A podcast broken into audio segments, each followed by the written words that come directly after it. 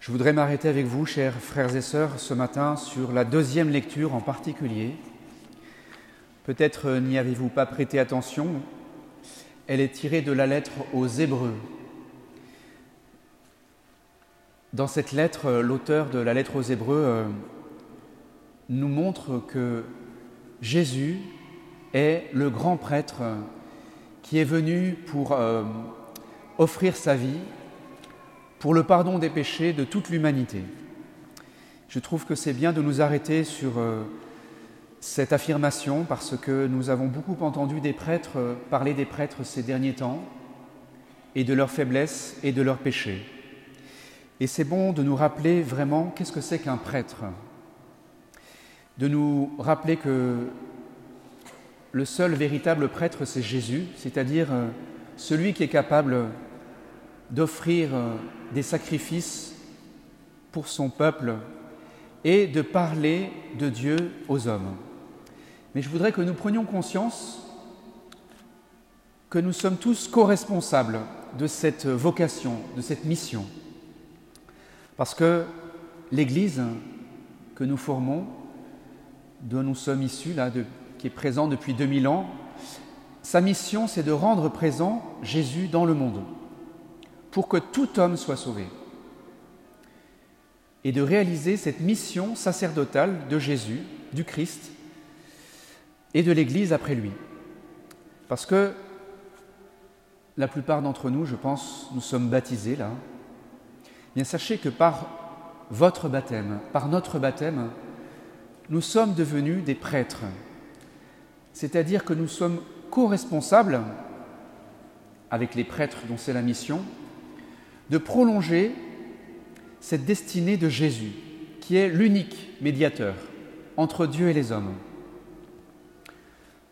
La première mission du prêtre, c'est donc la prière. En particulier de prier pour le monde, la prière d'intercession. Comme nous le faisons chaque dimanche, nous avons ces intentions que nous formulons après le « Je crois en Dieu » et nous adressons ainsi à Dieu ces intentions de prière pour le monde qui nous entoure. Nous prions aussi pour le pardon des péchés, pour le pardon de nos péchés, mais aussi pour les péchés du monde. Je voudrais que nous fassions grandir ce sens de la solidarité, parce que nous sommes tous reliés les uns aux autres. Nous ne pouvons pas nous contenter de dire « un tel est pécheur » et sans nous rendre compte que nous-mêmes nous le sommes. Je voudrais vous rappeler par exemple un épisode de la vie de Thérèse de Lisieux. Elle était encore jeune fille avant de rentrer au Carmel. Et vous le savez probablement, elle a lu dans le journal, c'était le journal La Croix à l'époque, qu'il y avait un condamné à mort qui allait être exécuté. Il s'appelait Pranzini. Et elle a été saisie d'une émotion, de compassion et surtout de prière pour le salut de cet homme. Elle a voulu prier Dieu pour que cet homme se repente, parce que cet homme dénigrait Dieu et il n'avait que faire du confesseur qui était venu le voir pour lui proposer de se confesser. Et donc elle a prié de tout son cœur, elle n'avait même pas 15 ans, et elle a demandé à Dieu de lui montrer un signe que sa prière allait être exaucée. Et c'est ce qui s'est passé. Juste avant de monter à l'échafaud, Pranzini a embrassé 3 fois la croix qu'on lui a proposée sur le chemin de l'échafaud. Et cela a été raconté dans le journal. Et en lisant cela, Thérèse a été bouleversée. Elle a remercié Dieu parce qu'elle avait sauvé une âme par sa prière. Et le petit signe qui lui avait été donné la confortait dans cette mission. Je voudrais que nous nous rendions compte que nous avons cette mission, parce que par notre baptême, nous sommes prêtres, prophètes et rois. Cela nous donne une mission dans le monde. Donc le prêtre, c'est celui qui prie pour le monde, qui est l'intercesseur, le médiateur entre le monde et les hommes. Est-ce que vous avez conscience, est-ce que nous avons conscience de cette mission de médiation ?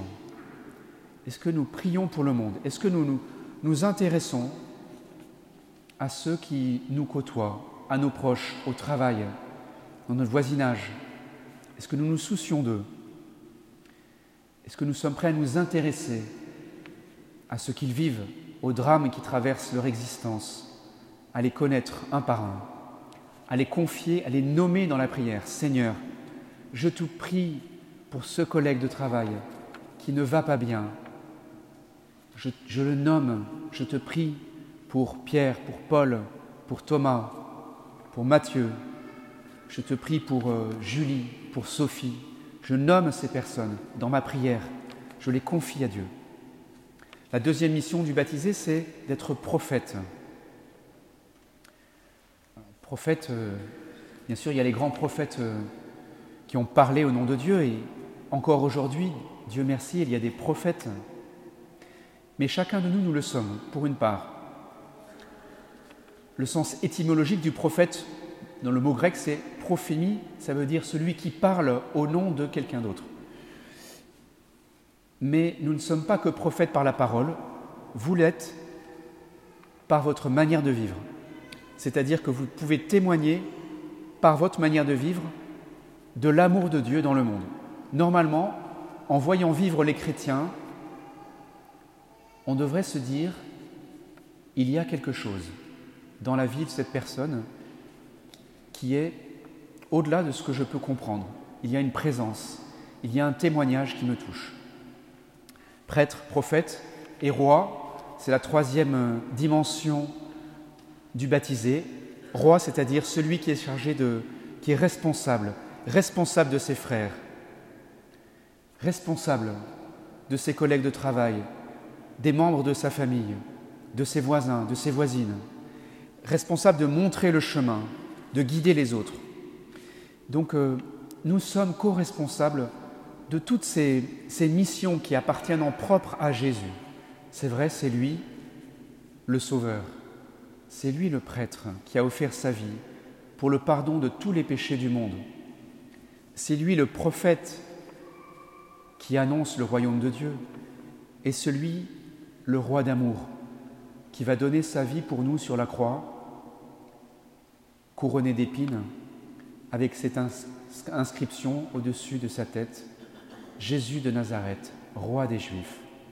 Je voudrais que nous nous laissions toucher par cette manière dont Jésus a été pour nous le Sauveur, le Médiateur, le Prêtre, le Prophète, le Roi, et que nous prenions un peu notre part, chacun, pour sauver ce monde avec Jésus. C'est la mission de l'Église. C'est votre mission, qui que nous soyons. Et même les enfants parmi vous, sachez, voyez comme sainte Thérèse de Lisieux, que vous pouvez prendre votre part. La prière des enfants, elle touche le cœur de Dieu d'une manière toute particulière, par votre pureté de cœur, par votre spontanéité. Donc, tous nous avons une part. On pourrait citer tant et tant de personnes âgées. Il y en a parmi nous qui sont seules, chez eux, chez elles. Eh bien, votre prière aide Jésus à sauver le monde. Vous pouvez nommer les gens de votre famille, vos voisins, vos voisines. Vous pouvez prier pour le monde. Une âme qui prie pour le monde sauve le monde. Par contre, moins nous nous sentons responsable, plus le monde s'enfonce dans les ténèbres, dans son péché, dans l'ignorance de Dieu. Donc, voyez, nous avons entendu ces derniers temps parler du péché des prêtres. Et bien sûr, c'est un scandale.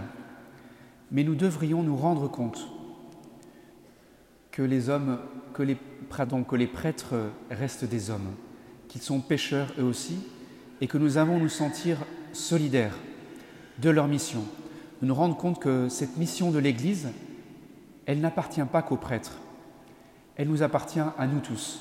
On pourrait dire que les prêtres sont la face émergée de l'iceberg, mais que toute l'Église doit prendre conscience de cette mission. Je voudrais que nous puissions faire grandir en nous ce sens sacerdotal, que nous disions chacun et moi, pour qui Dieu veut que je prie? Quelle est la personne, certainement cette semaine, qui vous a touché? Est-ce que vous avez prié pour elle? Est-ce que vous vous êtes dit, Seigneur, tu as mis cet homme, cette femme, sur mon chemin, je dois prier pour elle, peut-être pour le pardon de ses péchés, ou bien pour soulager son épreuve. Et moi-même, Seigneur Jésus, je te prie pour le pardon de mes péchés, que nous puissions nous rendre compte que c'est vraiment cela que Jésus est venu faire dans le monde et qu'il a besoin de nous pour que cela s'accomplisse aujourd'hui, maintenant, dans le monde dans lequel nous vivons, parce que c'est la mission de l'Église et que c'est notre mission. Nous avons à prendre conscience de cela, peut-être encore plus en ce moment, dans ce monde qui a besoin d'être sauvé.